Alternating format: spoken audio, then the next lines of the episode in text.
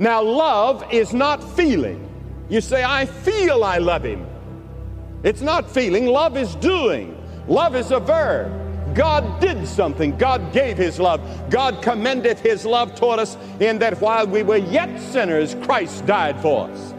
And when you look at that cross and think about it, that the Romans used the instrument of execution on a colossal scale, and they put nails in the hands and spikes in the feet and spat on the people and mutilated the bodies, broke their legs to help them die quicker, and all sorts of terrible things. The most cruel death in the whole world is the death of the cross.